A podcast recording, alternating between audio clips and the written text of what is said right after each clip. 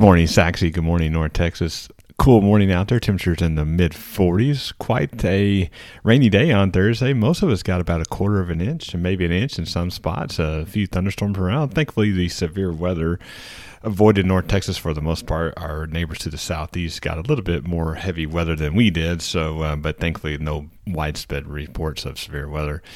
Now, as far as today goes, it's going to be very nice. Certainly compared to yesterday, temperature is going to be in the 60s, mostly sunny skies. Uh, lows tonight are going to be in the low 40s, upper 30s for some, and then tomorrow is going to be really nice, close to 70, uh, maybe even lower 70s out west of us.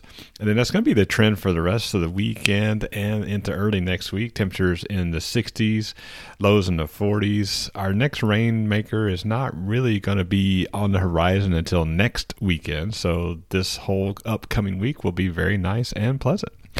Well, as always, I'm watching the weather so you don't have to. Hope everyone has a great Friday, a great weekend, and we will talk to you soon.